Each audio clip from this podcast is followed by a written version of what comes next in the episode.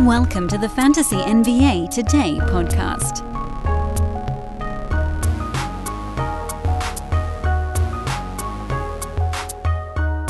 Today's show is a gift from me to me. What the hell does that mean? That's a very reasonable question, actually. What the hell does that mean?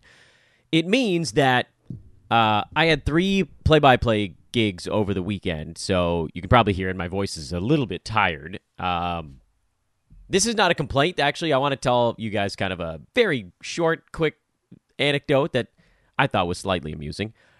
So, I think most of you that have listened to this show a long time know that I am what you'd call like a semi-retired play-by-play broadcaster. I still do uh, a few things in and around Los Angeles County. It's super fun. I it's a great way for me to kind of get out of the house and go watch sports. I do Division two college basketball play by play. I do some Division one baseball play by play for colleges around where I live. So Loyola Marymount is kind enough to have me out a couple of times. USC is where I was over the weekend. Trojans, that one's a, a pretty cool feather in the cap. But you know, nothing like when I worked in the minors, when it was 140 games in 152 days. So my voice isn't really where it used to be. Doing this podcast every day is something, but you know, talking for 45 minutes on a pod where I can actually pause the show if I need to take a drink of water or just let it run like this. And nobody can stop me. It's a little different than, you know, talking for like 3 hours straight with yeah, there are commercial breaks in there, but it's it's a lot and you got to get super excited. Home runs, RBI singles, defensive plays, whatever, you got to have that big range ready to go. So, I went into the weekend thinking I, I, was actually informed that there was a decent likelihood I would have an analyst on with me, uh, and and a pretty good one. He's actually one of the student broadcasters over there. He's he's he's quite skilled. But I learned later in the week that said student broadcaster was, and gra- congratulations to him by the way, and congratulations to all of the collegiate grads from this last weekend, wherever you may be. He graduated, and then wasn't feeling great for a couple of days. Uh, I do appreciate if it actually was an illness, him not spreading them germies on me because I get enough of that in my own house. But rolling solo, just like the old days, and uh, my voice is tired. So I thought about what I wanted to do today on the podcast, and I thought, well, my voice is tired. I'm tired. Happy belated Mother's Day, by the way, to all of my listeners who uh, have someone in their lives that has impacted them in a positive way doesn't have to be a mother, grandmother, aunt, nanny, whatever it might be. I don't like to try to single it out. That's not cool because some of us have lost mothers. I lost my father. Father's Day is a very hard holiday for me, even as a father myself. So I can certainly empathize with those who find Mother's Day to be a difficult day. But hopefully, there's someone in your life that uh, that you were able to celebrate with. So happy Mother's Day. But also, I am freaking wiped, man. I am wiped. And we only had one playoff game between Saturday and Sunday. So it wasn't like I could while away the hours watching basketball. Now, uh, Friday was awesome as a Laker fan, trounced them. And I thought, what better way to bust into a new week then talk about the playoffs a little bit because this is the first time where we've had a, we've we've had a day where not only are there no games happening today, but the only remaining series, the conference finals, uh, Heat Celtics, Lakers Nuggets, haven't started yet. So we actually have an opportunity to do a playoff reset for the first time in forever. Most of the time we come on these shows and there's like a game one night where one team is you know playing their game sixes and the other one is only on their game fives and everything's all sort of out of whack and the Heat had finished up their series, but everybody else was still playing, and the, or the Nuggets had finished theirs. I think was the way the last one went. Well, I want to talk about basketball today. And so today, and I'm sure I'm going to scare off half of the listeners right now, but you know what? I sort of don't care because it's the off season, and hopefully you guys will be back for tomorrow if you're not super into whatever I'm about to talk about. I don't want to spend the whole show talking about the sports betting element of it. We're going to handicap these series, and that'll be, you know, at least part of it. But I just kind of want to talk about the basketball right now. Because there's a lot of the basketball happening right now. For one, we had news over the weekend. Yes, the Lakers finished off the Golden State Warriors, and and Shams, within like ten minutes of the series ending, came out with uh, an article about whether or not the Warriors are going to be able to keep their big three together: Steph, Clay, and Dre. Two of those three, by the way, have slowed considerably. It's Steph and the Steph Ayers now out in Golden State, and he the greatness of Steph almost carried them through to the conference finals. That's how unbelievable he is, and and the amount of gravity that he has on a basketball court is, I would argue, number one in the NBA. I don't know that if the analytics bear that out. I didn't look at them. I'm sure that they would probably tell a different story. But just from a what can one player do to the way a defense has to play I can't imagine that there's a single player in the NBA that can impact a defense the way that Steph does. And and I'm including Nikola Jokic in that regard, who I regard as the NBA MVP. Sorry, Joel. I know you got it this year, but that felt to me like Jokic got it twice, so they wanted to give it someplace else. And then, you know, the Sixers getting bounced with two opportunities to close out was very Doc Rivers of them. But look, I mean, whatever. We don't need to get in an MVP discussion. The reason I say that is Jokic might have a larger impact on what his team does on offense, but I still don't think that I don't think anybody in the NBA changes a defense the way that Steph does. If there's any evidence of that, it's that the Lakers had to do completely different things against the Warriors than they do against basically anybody else on earth you'll see a very different set of schemes for the Lakers in this series because Jamal Murray is uh, a very good point guard, and you know he, he has a good pull up jumper. I think we I think I was reading that he is, his pull up jumper going to his left is very strong, but his pull up going to his right isn't as good. He's certainly not as dangerous from 30 feet out as Steph is. So, you know, the Lakers can play him a little bit more to the drive, and, and presumably they'll work on keeping Anthony Davis a little closer to the rim, kind of the way that they do against most teams in the NBA. And then against the Warriors, the Lakers had to just blow up everything and get AD almost all the way out to the three point line. And so you had, I mean, the Warriors, these the looks they were getting in the short roll was they, they were crazy because there was just no way for the Lakers to have someone back to deal with the short roll. And so every possession was basically a four on three for the Warriors. Every possession.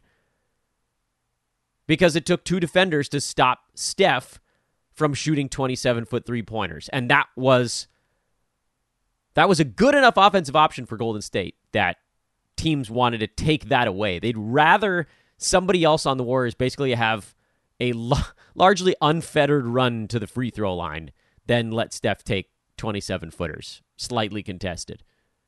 That's the that's what he can do to a defense. And that's why everybody's like, well, the Warriors will figure it out in the playoffs because when the game slows down and they can just run Steph stuff. And they very nearly did. But the Lakers were a little bit too strong. One too many options out there. LeBron finally had his kind of statement game in the Warriors series after, frankly, not playing all that well for most of that series. LeBron woke up 30 points on 14 shots. He got it going. AD was, again, more of a rebounding defensive force in that game. Austin Reaves warmed back up again. D'Lo warmed back up again. And uh, Lakers pushed the Warriors out. And it does feel to me like the Warriors are going to have to shop somebody. But, I mean, if they're trying to pick between. Folks, picture this nightmare scenario. You're hosting friends for the big game. It's neck and neck in the fourth quarter, and suddenly you realize you're out of drinks. Boo, say all of your friends. You start to sweat. Your friends turn on you. You're forced to go on a last second drink run and end up missing the game winning touchdown while in line. Oh no. Terrifying, isn't it? Luckily, you can avoid the drama with Drizly, the go to app for drink delivery. With Drizly, you can shop a huge selection of beer, wine, and spirits then get them delivered right to your watch party. Compare prices across multiple stores in your area, find the best deals on game day drinks, and get back to armchair quarterbacking from, you guessed it, your armchair. Download the Drizly app or go to drizly.com. That's D R I Z L Y.com today. Must be 21 plus, not available in all locations.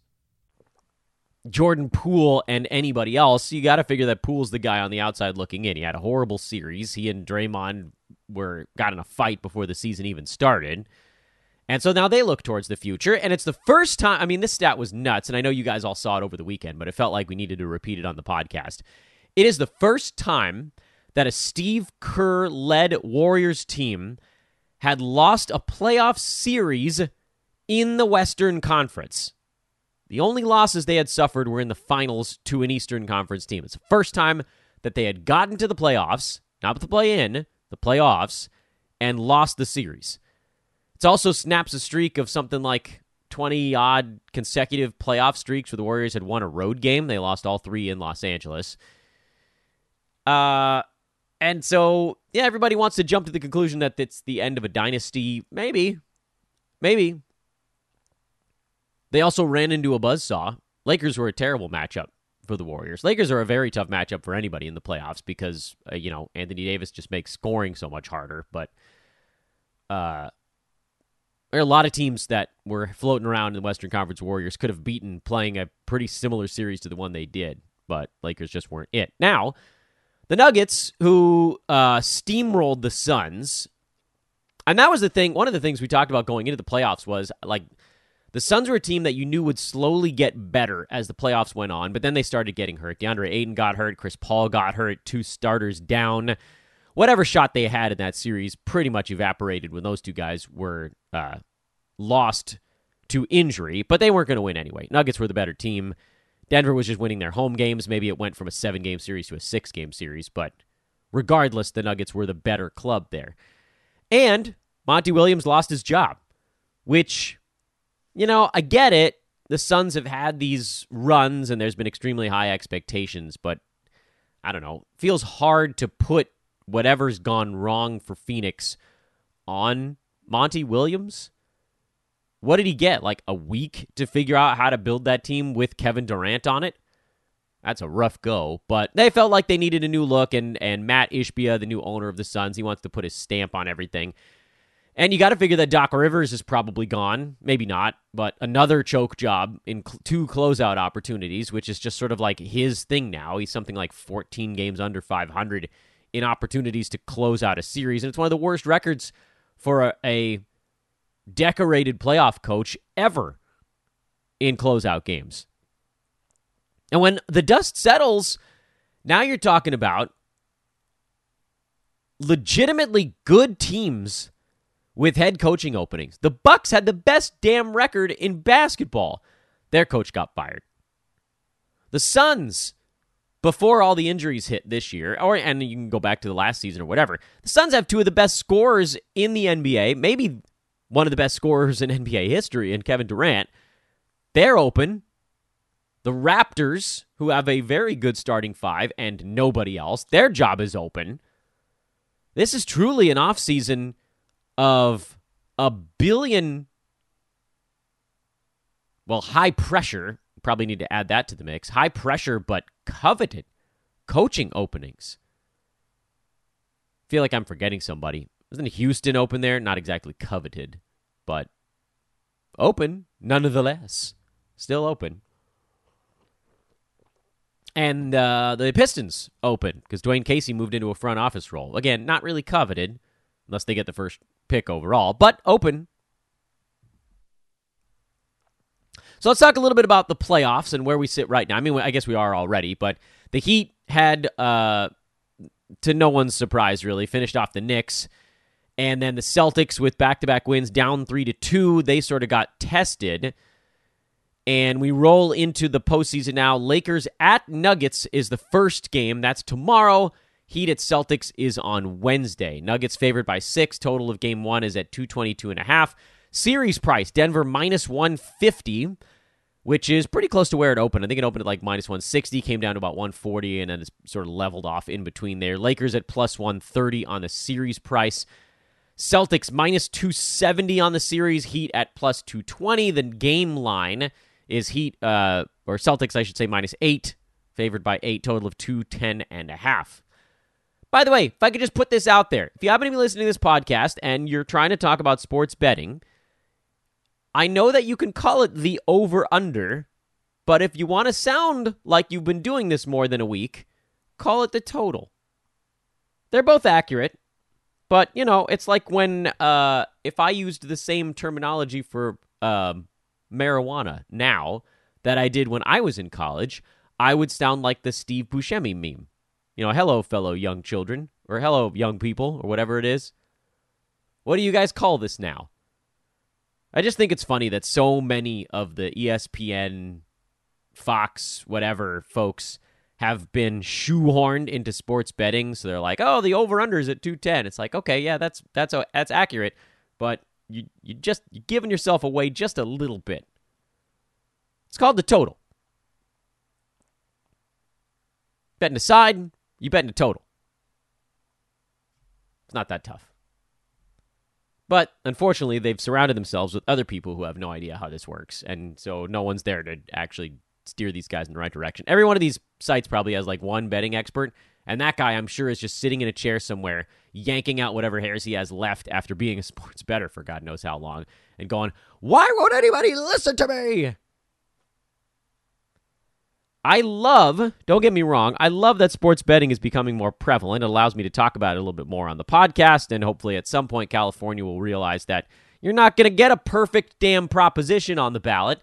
Just take what they give you so we can bet on a damn sport without having to do so by like driving all the way to Las Vegas or going offshore. We have an opportunity. They're like, oh, well, you know, all the money from this proposition is going to go to FanDuel, and they're not even based in California. I don't care. I just want to be able to bet. Let them get in the mix. Men, someone else maybe will start something up here. No one's starting a sports betting site in California while it's still illegal to bet in California. Get it together, you jerks. Oh, I don't want to. It's not perfect. Everybody's so obsessed with everything being perfect.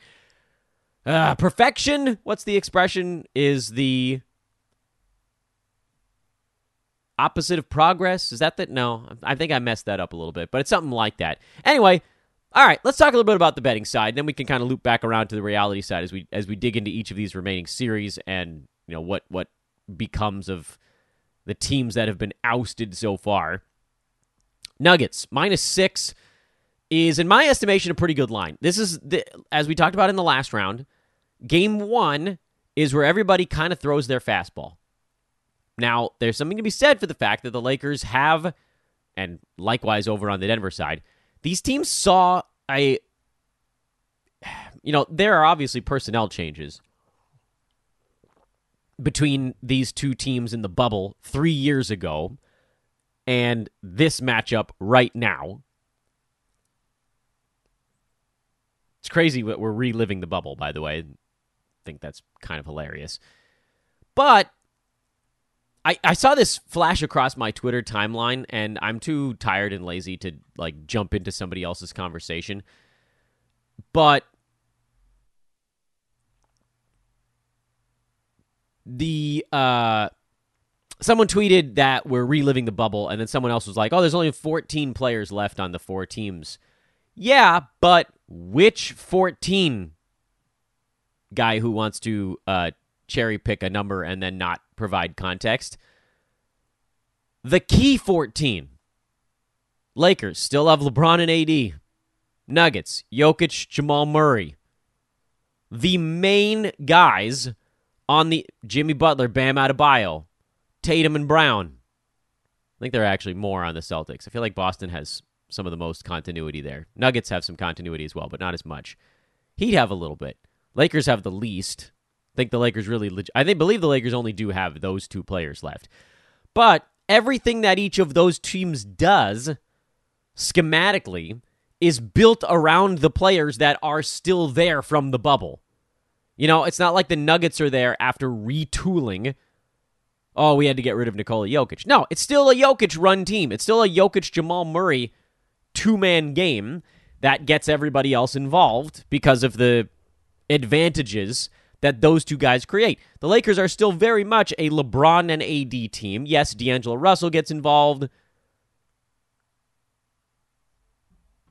Uh, when he gets cooking, that's helpful, and Austin Reaves gets involved, and when he's cooking, that's helpful. And uh, you know, one of the Lakers from that team is actually on the Nuggets now. That's KCP. But those are not the guys that the other team is scheming for. They're scheming for LeBron and AD. Lakers are scheming for Jamal and Jokic. Aaron Gordon is Jerami Grant from that bubble team.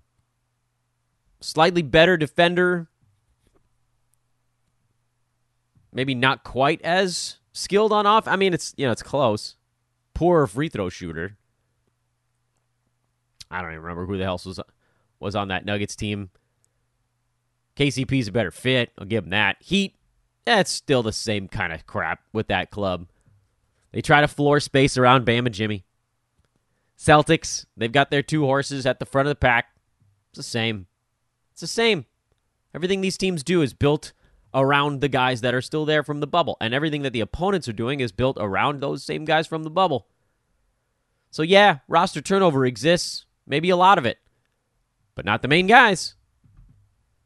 So, all that to say that this Lakers Nuggets series, I think you're going to see these two teams do something somewhat similar to what they did in the bubble. The Nuggets are going to rely heavily on Jokic and Jamal Murray. The Lakers are going to rely heavily on. Well, you saw a lot of like double drag type stuff. That's what they've been running. LeBron is, is slower now, so you'll probably see less of him and more of Anthony Davis. And then defensively, you'll see the Lakers probably try to let Anthony Davis deal with Jokic as best he can. They don't want him to get into foul trouble, but he, among anyone in the NBA, has a half decent chance to slow down. You're never going to stop Jokic. He's too damn good, but slow him down a little bit. But they'll run that pick and roll. They'll force the Lakers to decide whether or not they want to switch it. Lakers will probably try to do something similar to what they did with everybody on Golden State that wasn't Steph, which is like a high drop Try not to let Jokic get into the middle of the floor if they can, because if he gets hit on a short roll, he's just going to destroy you. And then, you know, the Heat and the Celtic, they're going to do whatever they've done in the past. So when I talk about teams throwing their fastball, I just kind of mean that, like, it's the feel out game. It's not going to be a game of massive adjustments at halftime. It's going to be who wears the other one down. Do the Lakers come out? They've been good in game ones on the road in these playoffs so far. Nuggets have been just outstanding pretty much nightly, especially at home. And so I don't know about the side all that much. I think I think this is a game that probably stays relatively close throughout. You'll see some runs because the Nuggets are not as good defensively as some of the teams the Lakers have seen so far. The Lakers are better defensively, but probably not as good offensively as a team like the Suns that the Nuggets just came off of.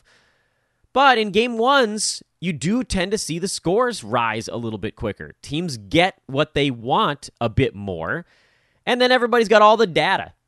You know, Lakers will go back to their room, Nuggets will go back to theirs. They'll say, okay, what did this team run a lot of in game one? What were they doing? What did they find? Because the teams will sort of try a bunch of stuff. They'll see which thing is the one that sticks, and then they'll run it a bunch. They'll get a bunch of good looks out of it, and you'll see the score kind of run up. So I tend to look at the over in game one of a series, and then I start to kind of work the opposite direction. Not a big fan of the side. Uh, I think if I was going to look at the side, I would probably lean Nuggets just because of how good they've been at home, but I don't like it. Please take that as the main thing here. I don't like the side in this game. I would lean more to the total and probably to the over. And then as the series price goes, I think Denver probably wins game one. So if you like the Lakers to win the series, I probably wait until game two. You'll see little tweaks, things like that. Do they throw Jarred Vanderbilt back in there to deal with someone like an Aaron Gordon? Lakers went very small late against the Warriors because Vanderbilt just they could you know they didn't pay him any attention at the other end of the floor, and then defensively he didn't serve the same purpose. Um, he's been pretty good as sort of like the on ball guy. Did they put him on Jamal Murray? And tell Vanderbilt to navigate a Jokic screen. I don't know. That didn't go all that great in the last round. Screen navigation is not really his best skill, especially if the player can shoot. So we shall see. And again, that's why this is sort of the feel out game. Meanwhile, Miami Boston, uh, I like Miami in game one. I know the Celtics got Monday and Tuesday off. Sometimes a team after a game seven only gets one day, and then it's like an auto fade situation for me. But Miami wrapped things up on Friday. They're off Friday to Wednesday. That is a huge rest advantage in the playoffs when you are just getting completely. De- de- I mean, like the energy expenditure in these playoff series is nuts.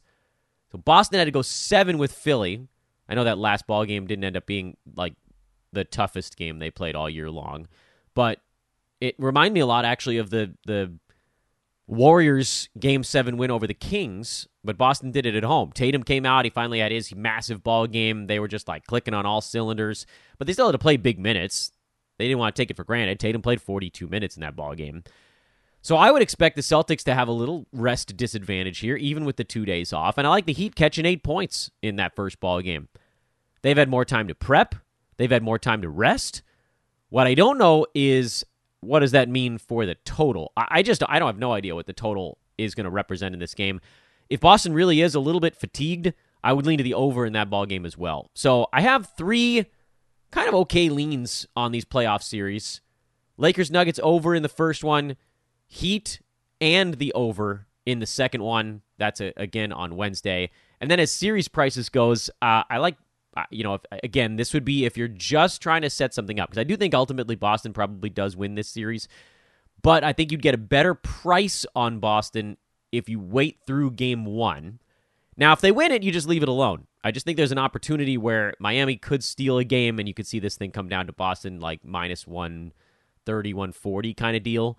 Uh, and then that would be worthwhile. Or if you want to just try to set up like a $20 middle, you could take the Heat uh, at plus 220 and then take the Celtics after the first one. But again, like if you just want to take the Heat plus the points in the first game and make that the play on that series, I'm fine with that as well. I'm so excited. Guys, how good have these playoffs been? I'm just like, that's why I wanted to do a show like this one today. I, we haven't done a show where I just got to talk about the basketball. I felt like we all deserved it. It's been a blast, man. It's been a blast. And the other side of it is that because there's been so much parity, I feel like because teams were hoping to win and then lost, you're also getting these axes, these guillotines coming down on coaches.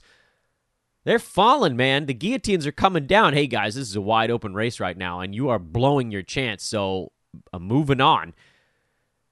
And the last thing we got to talk about on today's show, and I hope I this is not my favorite thing to talk about, and frankly, I don't really know that I have the best way to present it. But Ja Morant was once again, again, what's going on with my voice today? Once again, seen in an IG live post, possibly holding a firearm, and if indeed that the NBA's investigation proves that in, that that happened Woj has already come out to say that Ja would be facing a significant suspension. And so, look, I, I don't want to get into the legality side of this because I don't actually understand that part. I do want to address this idea of like, oh, well, he didn't do anything wrong. Okay, there is a difference, people, between legal and right. Ja Morant is a very well paid employee of the NBA. And if they're if they're like Ja, you are representing us out in the public space and the NBA brand relies on all of its biggest faces and stars to go out there and make good publicity. The NBA can do whatever the hell they want here. Even if at the end of all this, like, oh, well, you know, whatever he was doing was fully legal. Uh, it, sure, you can say something fully legal on Twitter and you can lose your job for it. He may be paid a lot more than me or you, but he is still subject to a lot of the same rules. You could do things that are not illegal that can still get you in a lot of trouble with your job, and that's what this is sitting on right now. So forget the legality side of it. Is what Ja is doing good or bad for the NBA brand? That's a really easy question to answer. It's awful for the NBA brand. They don't want that. They don't want one of their players brandishing a firearm. The NBA has gone to extraordinary lengths to place themselves in a lot of the societal discussions that we've had really since 2020 has been this big ramp up and then everybody's like oh that's why nobody's watching the playoffs. Now nobody's watching the playoffs because we were all freaking dying from covid and we couldn't deal with anything in the world. Everybody's watching them again. Three years later the audience is back people. The nba doesn't need one of its fresh faces its young stars to be creating bad publicity it's as simple as that Good publicity? Great. Bad publicity? You getting in trouble. And the first time, he kind of got away with a slap on the wrist. There was a whole time served thing. Remember, Grizzlies suspended him quickly. So they're like, oh, we'll just, well, let's get in front of this so the NBA doesn't hand down anything heavy. Friends, the NBA's handing down something heavy for this one. We don't know what it's going to be, but it's going to be a big deal. And so the Grizzlies, who were frankly rubbing teams the wrong way, they had that they had that like Lob City Clippers vibe, but like even less, even even more kind of snar- like a snarling version of the Lob City Clippers. The Lob City Clippers strutted around like they had already won the title, but all they had done was throw a lot of lobs. At least they were fun. Grizzlies went from fun like 2 years ago to this year kind of like villainous. And it wasn't just Dillon Brooks, because they're trying to pin everything on poor Dillon Brooks, who I kind of feel bad for these days. It's not all Dillon. Grizzlies are another team that's kind of acting like they've they've done something. And they have done something. They've been a good regular season team, but that's that's as far as it's gone right now. It's hard to be a team that gets a target on its back without being a championship team. Somehow they managed to pull that off. They really made their own path harder as a result. And now they've really made their own path harder. Their superstars likely to receive a significant suspension next year. The whole like how did Dillon Brooks exit thing was ugly. I was watching the Grizzlies Lakers series and there were long stretches where I kept asking myself and I almost just put the tweet out, but then I thought, "Nah, Dan, you're going to get in trouble for hot taking." The tweet was going to be, "Is Desmond Bane the best player on the Grizzlies?" I think he might be now.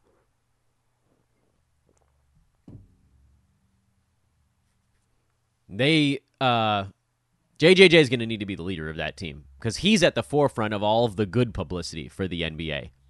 I think he's one of the finalists for what's the the social active uh social activity award. They announced the finalists for that. It's like uh, JJJ and Chris Paul and a couple of the folks. Steph Curry's in there. I'm forgetting a couple. I'm really sorry to the players I'm forgetting. But uh, that was announced, I think, this morning or yesterday.